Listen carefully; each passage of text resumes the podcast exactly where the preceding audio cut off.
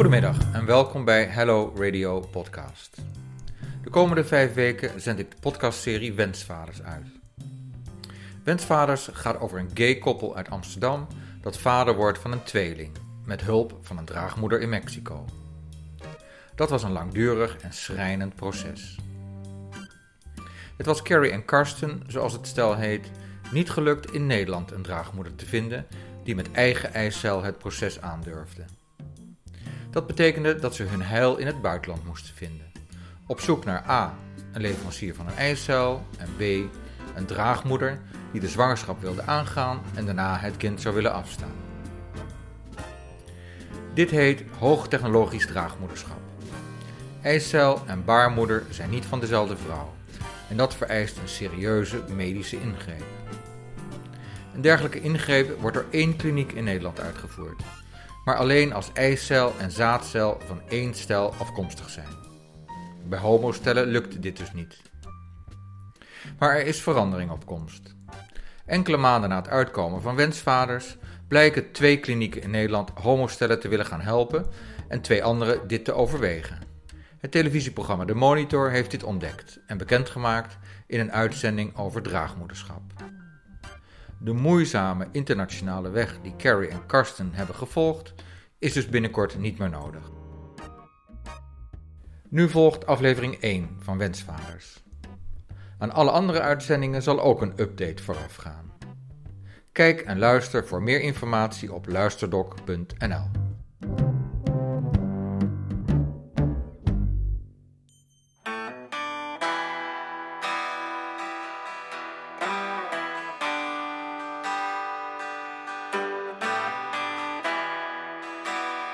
zie je ook nog onze allereerste kennismaking met Fabiola. Afgelopen jaar in maart in Cancun. Kerry en mij op een bank zitten met in ons midden Fabiola.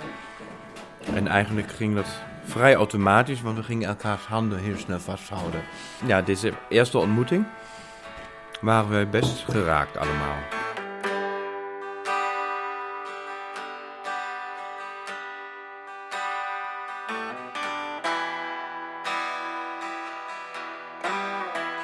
In de vijfde maand dat ze zwanger was, dachten we, hé, hé, hé, die buik is wel heel erg groot. Ook al is een tweeling. En toen hadden we ook even het vermoeden dat het een drieling zou zijn.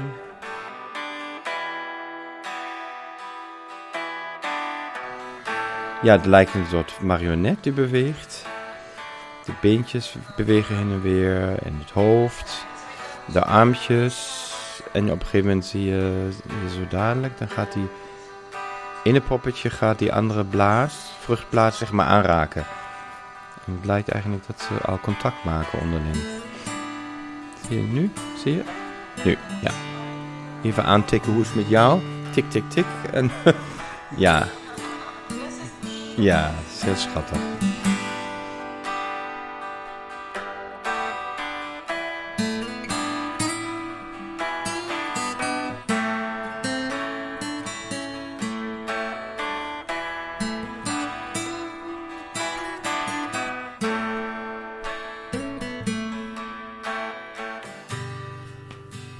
Ben uh, Karsten, Karsten Wilke.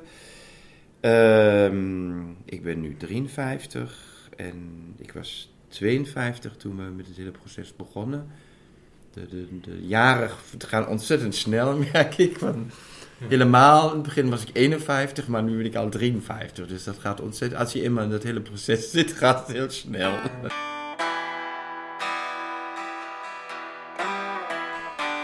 Carrie en Karsten willen een kind en krijgen er uiteindelijk twee. Twee meisjes. Tenminste, als alles goed gaat. Ik spreek de mannen voor het eerst twee weken voor ze afreizen naar Mexico. Ruim een week voordat het tweetal ter wereld komt bij hun draagmoeder. Ik volg ze tot de tweeling veilig en wel in Amsterdam Noord is beland. In het huis dat klaar staat om ze te ontvangen. En we zijn eigenlijk begonnen met het aankleedkussen. We hebben eerst een keer een heel stout, stoute schoenen aangetrokken. En zijn we prenataalwinkel binnengestapt in Zandam. Natuurlijk ons persoonlijk verhaal toegelicht. En alle dames waren heel erg geïnteresseerd. Dus die waren, goh, een tweeling. Ja, en toen zijn we eigenlijk uiteindelijk met een aankleedkussen uit de prenataal gegaan, want, eh, maar een begin te maken. En dat ligt nu hier.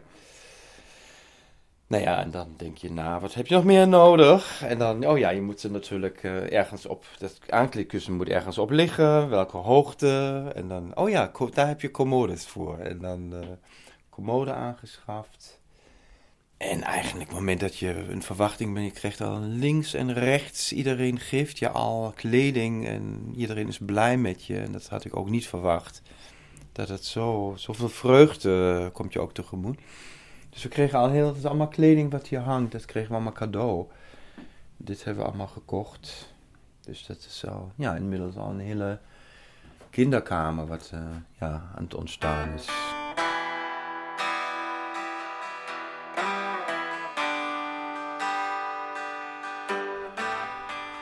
Deze podcast bestaat uit meerdere delen die gestaag uitkomen.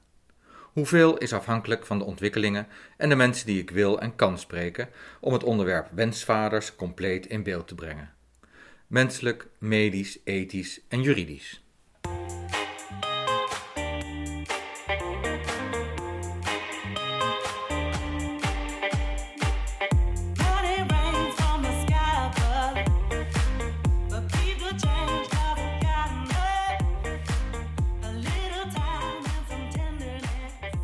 Jullie zijn bij de Wensvaders samen. Uh, jullie accenten verraden dat jullie niet in Nederland zijn opgegroeid. Oh, hebben we accenten? Heel licht. Ja, ik heb geen accent, jij hebt een accent. Ja, ja, ja. ja. Ik kom oorspronkelijk uit Amerika. Ja, en ik ben uh, ooit uh, in 1985 ben naar Nederland gekomen vanuit Duitsland. Dus ik heb een Prins Bernhard uh, accentje. Dus dat valt niet weg te Moffelen. poetsen. Dus, ja. En, hoe, en hoe lang kennen jullie elkaar? 15 jaar of zo. Ja. Misschien iets langer. 15 jaar. Ja. En, en, jullie hebben elkaar in Nederland ontmoet? Ja. Ja. ja. ja. Volgens mij was het 2003. Ja. Uh, 6 juni. We hebben eigenlijk online ontmoet. Aha. Dus, uh, en volgens mij in 2003 was het ook niet zo gewoon. Dus uh, ja. Eh, hebben jarenlang uh, gezwegen erover. Nou ja, niks we gezegd. Niet aan de grote klok gehangen. Nee, ja. nee, dat niet. Maar het, wij, wij zijn eigenlijk een succesverhaal van, van het online dating. Maar het had destijds een beetje ranzig bijsmaakje als je elkaar online had ontmoet. Ja, dat was in die tijd zo. Ja, we komen daar nu helemaal voor uit dat het zo gegaan is. Ja. nu zijn we 15 jaar verder. Ja. En nu tussen aanhalingstekens, krijgen jullie binnenkort een kindje. Twee zelfs. Twee zelfs. Uh, hoe, hoe, is het, hoe is het zo gekomen eigenlijk? Wanneer begonnen jullie daarover te praten zo van, wij zouden wel ook vader willen worden? Ja. Nou, ik zou zeggen dat wij zijn snel eerlijk en open naar elkaar geweest. En we, we, we hadden dat allebei een soort vaderwens. Maar de, helemaal in het begin. Maar hoe? Dat, dat, dat, hadden we geen, geen gezicht op. Ja. Er is ook zoiets als adoptie natuurlijk. Hebben jullie dat overwogen? Ja, heel kort. Um, Karsten heeft het bang gemaakt. Hij zei, ja, uh, uh, misschien is er een reden waarom een kind is uh, ja, weggedaan voor een adoptie. maar vaak is het dat kinderen van adoptie hebben wel eigen problemen of zo. Ja. Van wat ze hebben meegemaakt. Ja. En, uh, dus ze hebben in ieder geval iets meegemaakt. Maar ja, maar je weet niet wat. Nee, en, natuurlijk heel positief. Ja, kan wel, maar dus ook kans dat je kijk, beschadigd kind. Dat vind ik niet erg, hm. omdat ik denk iedereen is een beetje beschadigd. Maar ik zou liever iets van, van mezelf. Voor mij is vader zijn was altijd een diep gekoesterde wens. En ik heb eigenlijk voor mij, ik ben uh, vanaf 1989, dus een, nou, een heleboel jaren al, weet ik dat ik HIV heb. En ik heb toen ik 24 was eigenlijk ook heel erg ja, bewust afstand moeten doen van dat idee dat ik ooit never ever een kind of vaderrol op me zou kunnen nemen. Of dat ik vader kan zijn van mijn eigen nou ja, biologisch materiaal heel lang uh, is er niet meer opgekomen. En uh, een jaar of twaalf geleden ben ik door mijn interniste benaderd. Luister Karsten, ehm, de, inmiddels is het ook zo, als je een vaderwens hebt, uh, de, de, techniek is nu zover dat je, ja, dat, ja, het bestaat ook een procedure om het zaad te reinigen, om, ja, als het een vaderwens is, dat, je, nou, dat het gerealiseerd kan worden. Nou, dat was voor mij voor de eerste eigenlijk dat ik dacht, oké, wauw, wat krijg ik hier voor wat de erkenning van mijn diepste wens. Hm.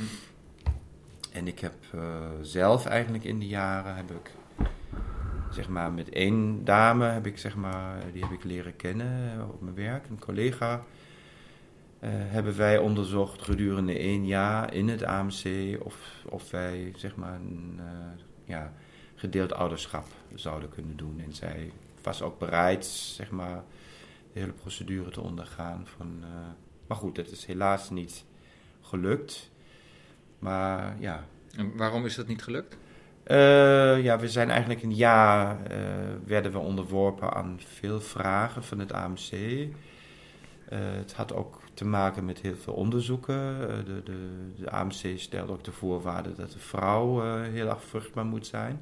Dat moet vastgesteld worden. Dus die vrouw kreeg ook een kijkoperatie van, de, van, van, ja, van, haar, van de eierstokken. En gewoon of ze, ook, ja, of, de, of ze vruchtbaar genoeg is. Ik werd aan, aan onderzoeken onderworpen, want mij werd ook gezegd, ja, waarschijnlijk, uh, ja, je hebt daar zo lang HIV-medicatie, dat zal wel niet, de vruchtbaarheid zal wel niet meer.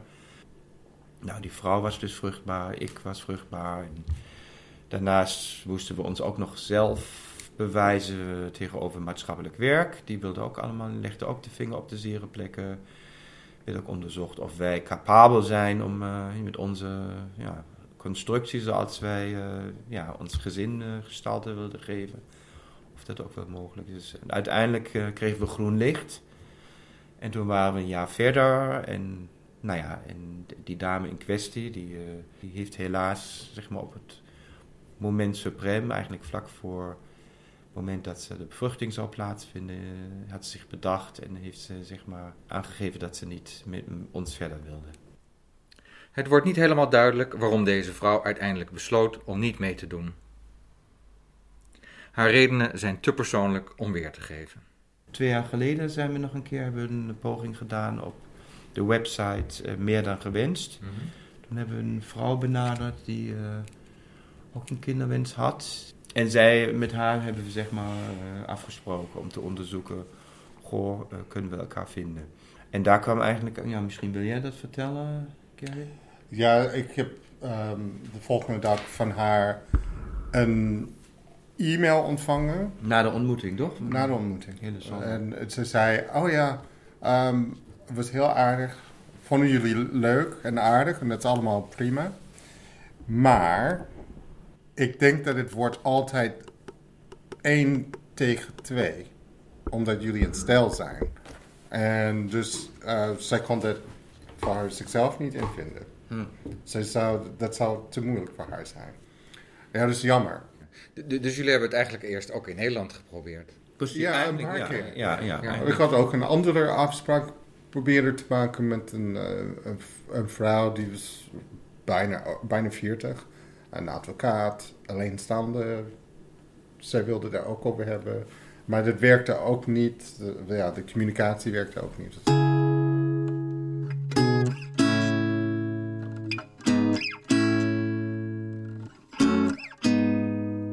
Pogingen om in Nederland een draagmoeder te vinden zijn tevergeefs.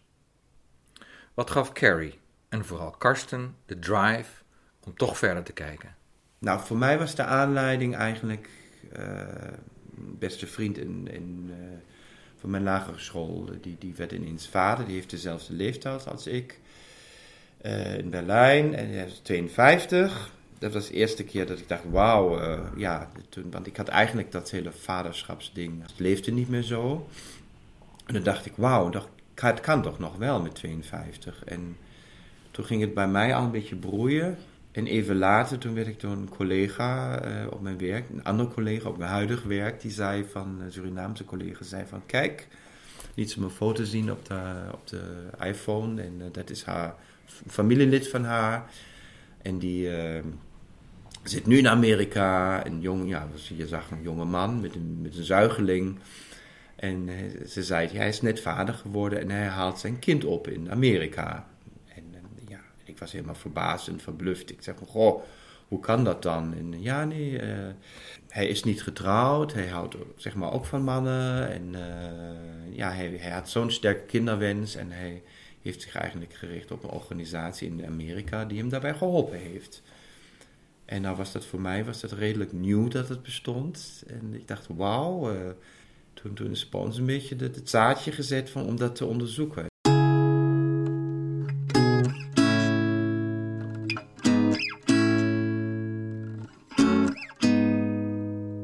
Ja, wat is dat?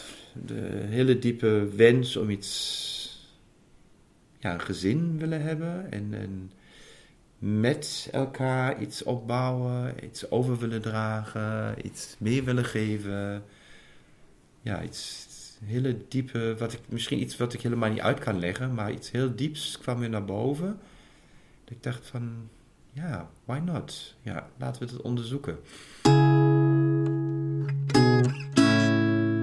Vriendin van mij uit uh, ja, high school, zeg maar. Zij is getrouwd met een vrouw en ze hebben al drie kinderen. Allemaal van dezelfde vader, maar is ook anoniem. Maar dus de constructie, dat wist het al dat het kon in Amerika. En we zijn ook opgegroeid met dat concept van uh, surrogacy, van dagmoederschap. Ja, kinderen horen erbij bij in de familie, denk ik. Anders zit er alleen maar met twee. En dan is het een stel. Maar het is ook familie van elkaar, dat is mooi. Maar als je echt denkt van familie, dan denk ik natuurlijk aan kinderen. Ook. Uh, Karsten en zou natuurlijk een prachtig leven met z'n tweeën. Maar dit is echt bijzonder. Ja.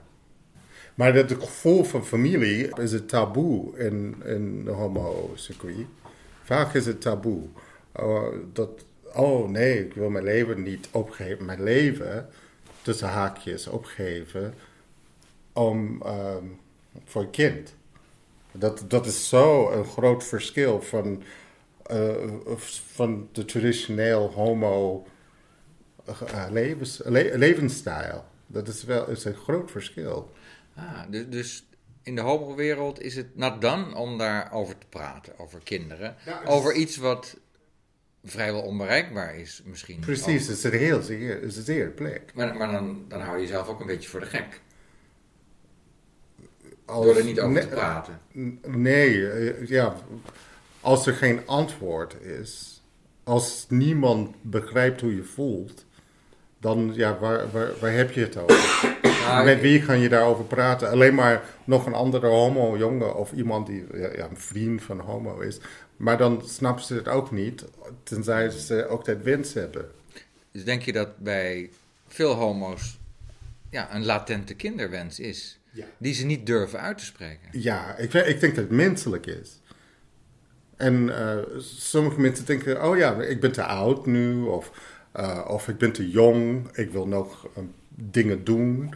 En homo is niet, voor, voor mijn begrip, homo zijn is niet dat je geen familie hebt. Dat, dat, dat, voor mij... Dat, ik, ik vind het een eye-opener, want ik ben zelf hetero. Ja. Hè? En het grootste deel van de, van de wereld is hetero. Mm. En dan kijk je tegen homo's aan en zeg nou oké, nou prima dat ze dat allemaal doen en dat ze elkaar vinden. Maar dan denk je ook, ze maken een keuze ja, maar... zonder kinderen. Om de toekomst in te gaan zonder kinderen. Oh, ja. Maar die keuze is beslist niet vrijwillig. Dat is eigenlijk geen keuze. Dus. Nee, het is geen keuze. Het is iets wat je moet accepteren, omdat de maatschappij dat op je legt. Het houdt je buiten dat volledig familiegevoel. Ik, ik vind dat als. Maar vind je ook dat de buitenwereld ook een beetje jou inderdaad afhoudt van kinderen? Ja, tuurlijk. Er is geen reglement. Dus het is niet wettelijk geregeld dat homo's en, en lesbische vrouwen kinderen kunnen krijgen. Niet op, een, niet op de traditionele manier. Dus met, met jouw zaad of mijn zaad en een eicel van, van een vrouw. Dat is niet zo goed geregeld hier in Nederland. het is niet zo makkelijk geregeld, zeg maar. Je kan het wel misschien doen, maar dan moet je door zoveel groepjes en er over zoveel obstakels, dat ja, het is echt Nou ja, bijna niet te doen. Je moet zelf iemand kennen als draagmoeder. Je moet zelf... En je moet bewijs tonen dat het is niet, dat zij doet het niet voor het geld, of anders is het mensenhandel, bla bla bla. En ik, Feitelijk, wat jullie zeggen, is dat hier een mensenrecht is, een homorecht is ook een mensenrecht, waar niet aan tegemoet wordt gekomen. precies. In onze beleving. In, in, in, en, en sterker nog, er liggen allerlei. Ik wil altijd oppassen voor generalisaties, maar zo, zo hebben wij het beleefd. Zeg maar. Er zijn allerlei barrières die, eh, die het moeilijk maken om homo's Ja. vader te laten worden en lesbische vrouwen moeder te laten worden. Ja, het is niet, het is niet eh, voor de hand liggende keuze. Dat je kan zeggen, oh ja, dat kan ik wel, geen probleem. Het is niet alsof je, dat iedereen mag naar de Albert Heijn. Dus kan je je voorstellen dat jij mag niet naar de Albert Heijn voor een of andere reden? Dat is ook niet fijn. Eh, dat is nu iets basaler, inderdaad. maar heb je ook afgevraagd waarom het zo zou kunnen zijn? Dat er kennelijk overheden zijn die bepalen dat dat moeilijk gemaakt moet worden. Voor gay vrouwen en mannen. Moeilijk gemaakt? Om kinderen te krijgen. Ja, als je het zelf niet kan doen, dan dat mag gewoon niet. Twee mannen gaan eh, een kind niet eh, gezond opvoeden. Eh, dat hoor je allemaal, maar dat ja. Hier komen we bij een essentiële vraag. Waarom is het voor homo's zo moeilijk om een kind te verwekken en op te voeden? Waarom is hier geen passende wetgeving voor? En zijn er juist legio belemmeringen, waardoor homo's ingewikkelde routes via het buitenland moeten volgen? Wie heeft dit bedacht? Zo is het in Nederland verboden je openbaar voor draagmoeder uit te geven of om er openbaar naar een op zoek te gaan. Ook commerciële bemiddeling is verboden. Deze regels staan in een wet uit 1995, met als motto: Als we er maar voor zorgen dat ze elkaar niet kunnen vinden, gebeurt het ook niet. Dat is althans volgens Wilma Uisman de gedachte van de wetgever van destijds. Uisman is advocate en was lid van de Staatscommissie Herijking Ouderschap, die in 2016 een lijvig adviesrapport heeft neergelegd bij de minister. Er is dus verandering op Til, maar het kan nog even duren. Voor het zover is, kijken Carrie en Karsten verder de wereld in.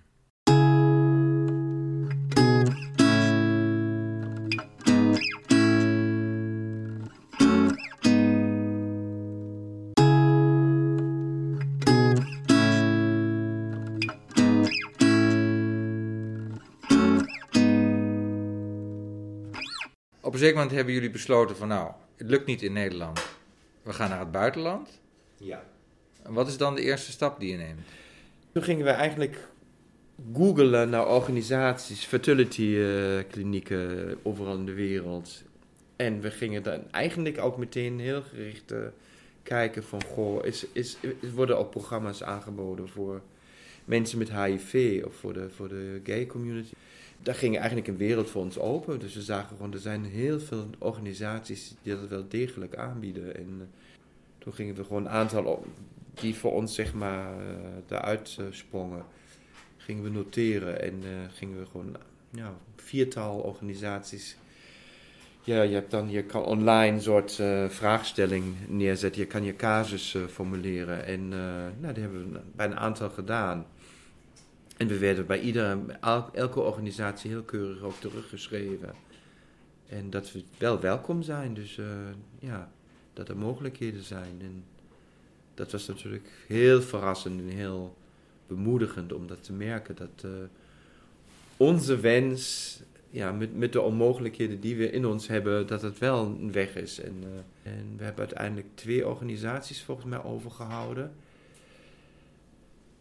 En waarvan de laatste, ja, waar we nu zeg maar mee in zee zijn gegaan. Ja. En, en van die vier, waar hebben jullie op geselecteerd? Eh, ja, goede vraag. Eh, wij vonden het belangrijk dat het niet helemaal in Azië is of heel ver eh, in een land waar we de taal 0,0 zouden beheersen. Eh, het kostenplaatje vonden wij belangrijk. Want er zijn bijvoorbeeld een x aantal organisaties in Amerika die, die hele goede diensten neer kunnen zetten. Alleen dan er zit een heel ander kostenplaatje aan vast van, van wat we nu hebben. Ja. Nou, in Amerika eh, begint het eigenlijk vanaf een ton euro's dan. En opwaarts. En ook, ja. En eh, nou ja, de, de organisatie waar we nu in, mee in zee zijn gegaan, ja, dan kom je uit ongeveer bij 60 à 70.000 euro. Ja. Waarvan 20 voor de draagmoeder. Ja. Ja. ja. En uiteindelijk zijn we ook al hoger, maar omdat het, zeg maar, het is niet meteen gelukt bij de eerste eiceldonor. Dus dan moet je weer heel veel bijbetalen. En eh, Dus jullie hebben gekeken naar de taal, naar de, naar de land, naar eh, de kosten. En ehm, ik, ik neem aan dat je ook hebt gekeken naar eh, ja, hoe, dat, hoe dat precies werkt met die draagmoeders. Of die goed worden behandeld en, en, en, en, en, en- en waar dat eitje dan precies vandaan komt en zo. ja, dat, dat, dat eh, hebben we ook onderzocht. Carrie en Karsten gaan in zee met New Life. Een bedrijf dat vanuit Georgië een netwerk onderhoudt van draagmoeders en eiceldonors over de hele wereld. De keuze valt op een draagmoeder en een eiceldonor in Mexico. Onder meer omdat beide een band met het land hebben. Die eiceldonor is, is meestal anoniem, toch? Eh, die is anoniem. Ja, we hadden, maar dat is al volgens mij voor, voor we überhaupt de eerste keer in, in Cancun kwamen, dus vorig jaar eh, maart. Toen hadden we alleen iemand uitgekozen, ja, ja. En dat gaat eh, ja, op basis van een toegestuurd dossier. Dus eh, je hebt dan toegang eh, tot een eh, eh, website. En we hadden in dat geval ja, een stuk of 90 profielen kon je in. Die waren allemaal gesorteerd op landen. Zuid-Afrika. Oh, dat kan ook nog. Ja, je kon dan eh, Polen. Je welke landen waren nog meer? Laos. Laos. Gewoon allerlei landen in de wereld. En dat betekent dan dat je dan de foto's ziet. Je ziet de biometrische gegevens van een vrouw. En eh, ja, ongeveer wat iemand doet in het leven. Je, ja, je hebt misschien nog zicht op het intellect. En ja, dat is eigenlijk heel, heel, hele afgebakende gegevens die, eh, kun je inzien. En een aantal foto's. Dus En hoe hebben jullie je, je keuze gemaakt? we hebben eigenlijk zijn gaan zitten. Dat is eigenlijk heel, ja. Ze hebben meerdere keren alle profielen doorgebladerd. We hebben onze keuze gemaakt. Eh, we dachten eigenlijk al heel snel, we blijven toch bij Mexico. We gaan niet in andere landen kijken. Want als je vrouwen uit andere landen zou kiezen, betekent ook dat je, ja, de kosten gewoon heel veel en veel hoger uitvallen. Je moet dan namelijk de, eh, ja, de reis eigenlijk bekostigen. De reis van het. Stel nou, ik neem iemand uit Zuid-Afrika, of wij kiezen een vrouw uit Zuid-Afrika. Die reist dan met alle comfort naar richting Cancun.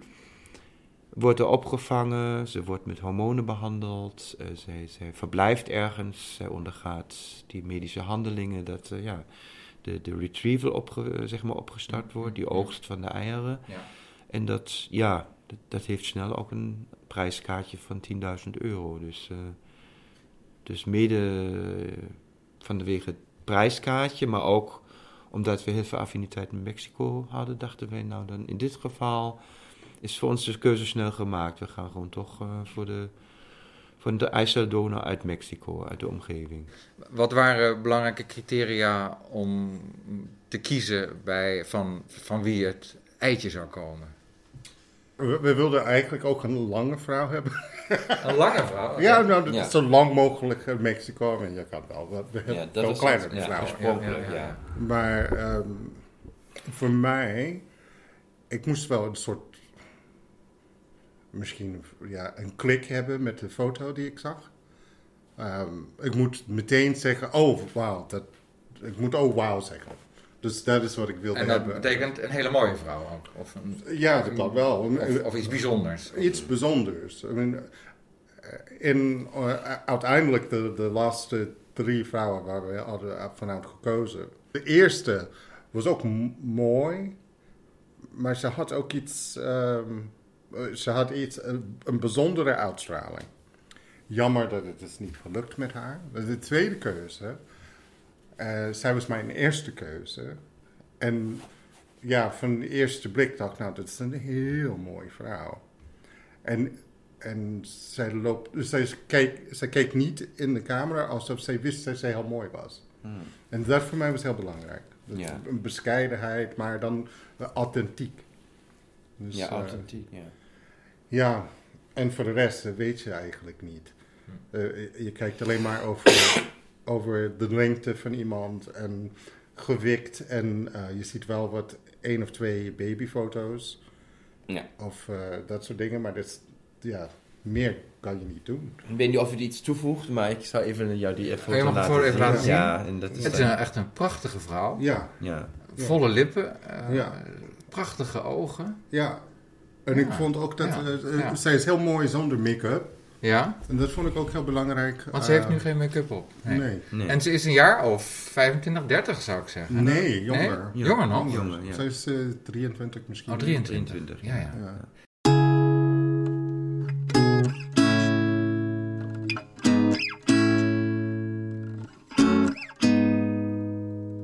Maar met de eerste ijsseldonor wil het niet lukken. Er komen van haar te weinig eitjes beschikbaar. En als die niet willen hechten in de baarmoeder, is er geen tweede kans. Er was één punt waar ik, ik twijfelde. En dat was tussen de eerste en tweede poging. Over de do- ijsseldonor. Ja, ik dacht, nou, hoe kan dit? En ja, ik was emotioneel. En dat was het enige moment waar ik dacht, nou, hier, Ja. hier, ik weet niet of ik dit kan. Ja. Maar Als je, als, maar eh, ik heb een paar stapjes teruggenomen en ik dacht, oh wauw, dit is, wij moeten hiervoor gaan. Maar dat was, daar, daar was dus een, een afhaakmoment bijna. Ja, dat Bijna. klopt, ja. Bij ons allebei, ja. Ja. Bij jullie allebei. Ja. Ja, ja, ja, ja. Nou, dat was inderdaad, we, we hadden dan, eh, ons was, eh, het proces was als volgt. Je gaat met de donormoeder eicellen opwekken en dan heb je een x aantal eicellen en toen bleek dus die donormoeder maar twee eicellen te hebben. En de bedoeling was dat je eh, na de eerste terugplaatsing van embryo's, dat je daarna nog, mocht het niet lukken, een tweede poging hebt en een derde. Alleen, daar waren geen derde, tweede en derde pogingen in ons Ja. geval. Er was alleen maar twee eicellen die geoogst werden, die werden bevrucht. En daar bleef uiteindelijk één embryo over. En die ene embryo die is teruggeplaatst. En dan was het drie weken afwachten, is er wel of niet een zwangerschap. Ja. Nou ja, en toen was het geen zwangerschap. En toen, Ja. ja, toen voelde we wel even een heel erg groot dip. Dat we merkten, goh, ja, zullen we doorgaan of niet? En, eh, Ja. En, en wat, wat zei New Life dan? Van jullie mogen op onze kosten nog nou, een we andere donor kiezen? Nou, we hebben dat bij eh, eh, New Life hier over, benaderd en gezegd, nou, eh, jullie schetsen een beeld van, er worden een x aantal eieren geoogst. Voor heel veel geld zijn eieren opgewekt en dat is niet wat wij, zeg maar, wat we verwacht hebben. En nu hebben we geen tweede en derde poging. Kunnen we elkaar ergens tegemoet komen? Dus we zijn gaan, we hebben het voorgelegd en ook geprobeerd te onderhandelen. Al vind ik het heel lastig om hier over dit hele ja, natuurding te onderhandelen. Hoe, hoe, ja. Ja. hoe maakbaar wil je alles krijgen? Maar Ja. toen hebben we wel het ja, voorgelegd aan de organisatie. En op- ze zeiden eigenlijk op, heel direct: nee, het valt niet te onderhandelen. Zo is het nu eenmaal. En eh, ja, Het blijft een menselijk lichaam. het blijft een menselijk lichaam. Ja. Ja, oh, het- maar Dus toen hebben jullie opnieuw moeten betalen? Ja. ja, Ja. ja. eigenlijk wel. Hoeveel scheelt dat? Nou ja, dat, dat is toch een, zeker een eh, vijfde van het, ons totaal budget. eh, ja. Mm, Voor een nieuwe ijsseldonor? Nu, ja, ja, Ja. ja. ja. Ja, om de, ook de kwaliteit van, de, van die eicel was niet goed. Dus het was eigenlijk, eh, we weten niet of dit gaat gebeuren, sowieso. En wij, zaten te twijfelen. En we voelden echt genaaid door moeder natuur. Dat vond ik Pardon? ook We voelden genaaid door Ja. de natuur. Dus het ik, ja, hoe kan dat? Ja. Ja. En eh, ze hadden uitgelegd zo vaak dat je krijgt zoveel eieren en dat je kan verder en bla bla bla. het ja, ineens, het was al een moeilijke traject. Het is al het bijzondere verhaal van ons Zaagwassen en eh, ja, ja. al, al die moeite en, en ja, de zorgen. ja. En dan ineens, voep, heb je niks. ja. En dan is het eigenlijk de keuze van of 20% extra betalen Ja. of niks. Ja, en dan ook, en voor, daarvoor hadden wij ook al behoorlijk bedrag eh, betaald, zeg maar. Ja. Voor de eerste donormoeder, voor überhaupt dat New Life met ons begint. En eh, En, en volgens mij was het meer dan 20%. Ja. Het, eh, was meer zoals nog een derde of meer. ja. Dus dan praten we over 20.000 euro. Ja. Ja. ja. ja. En Ja, terwijl we eigenlijk willen helemaal niet praten over Over hoeveel het bedragen allemaal of zo. Maar het Ja, is, ja. ja. veel geld hadden we al betaald. en na één Ja. stuk, één onderdeel in het proces lukte niet. En dan, nou ja, dan sta je voor de keuze, ga je door of niet. En Ja. dan ben je al datgene wat je eerder geïnvesteerd hebt, ben je kwijt. En dan is de vraag van, zou een Amerikaans bedrijf wel die garantie hebben geboden? Nee, ik denk van niet. Dat moet je per bedrijf onderzoeken. Of Ja. wat, wat, welke Nou ja, dat is dan, eh, dat is dan goed voor alle mensen die, Ja. die dit willen gaan doen. Ja. Ja, maar dat Zo is van, van echt- wat staat er, eh, eh, wat zijn de garantiebepalingen? Ja, ja, Dat klinkt ook heel klinisch. ja, En, en, en om te praten over geld Ja. ook heel klinisch. ja. Maar ja, het is Maar- wel een fact. Maar nu heeft die arme meid ook, zij moet het ook meedragen. Omdat haar eieren zijn niet zo goed. zij zou moeite hebben met kinderen krijgen later in het, la- later in het leven. Ja, Maar goed, dat- zijn dus twee punten om op te letten. ja. A, eh, is er een garantie voor als het misgaat? Ja. En B, heeft die eiceldonor ervaring?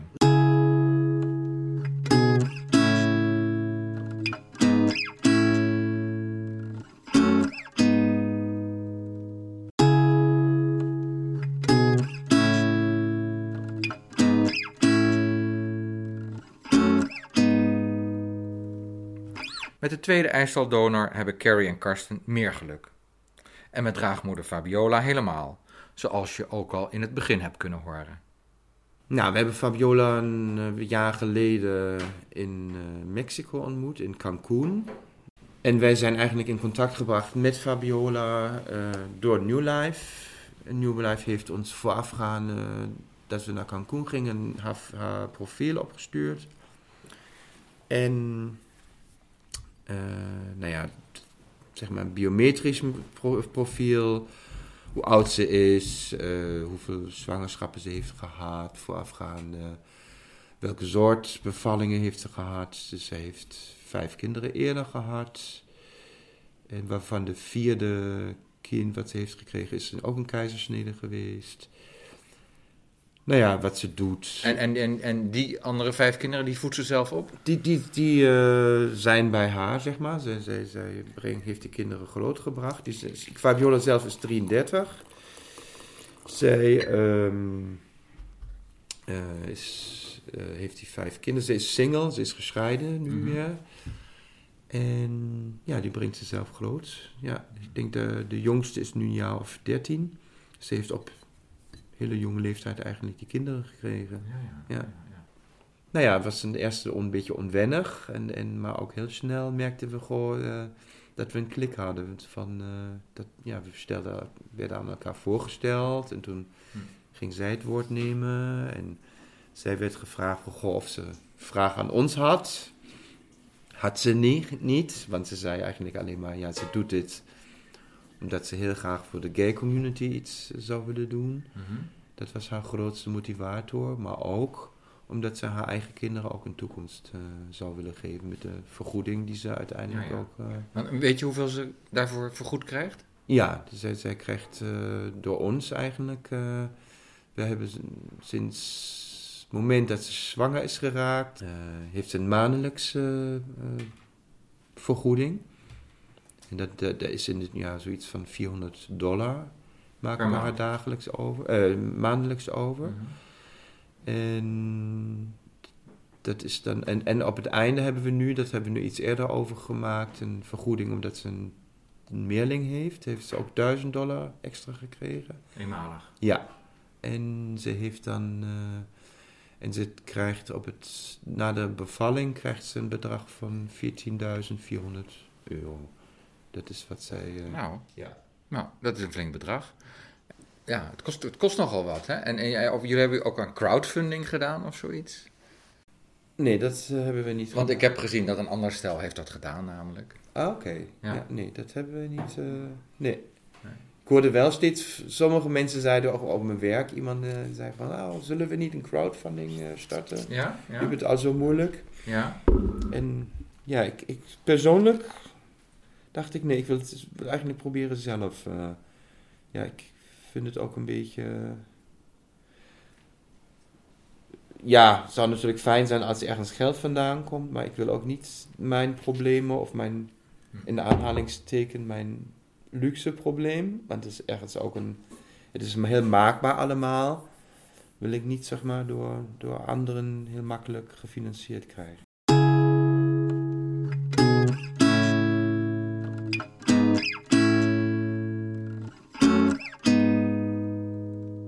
Het geld is belangrijk. Dat is wel belangrijk.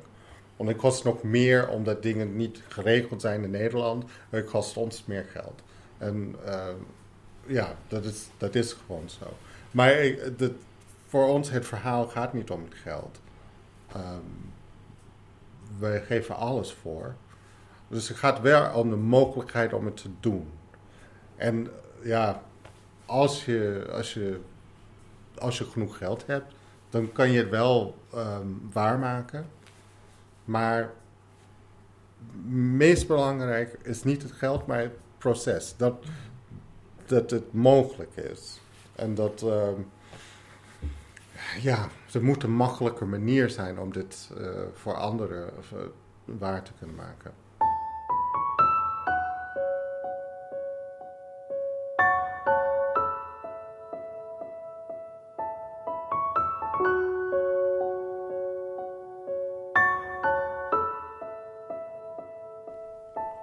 Zover de eerste aflevering van de podcastserie Wensvaders.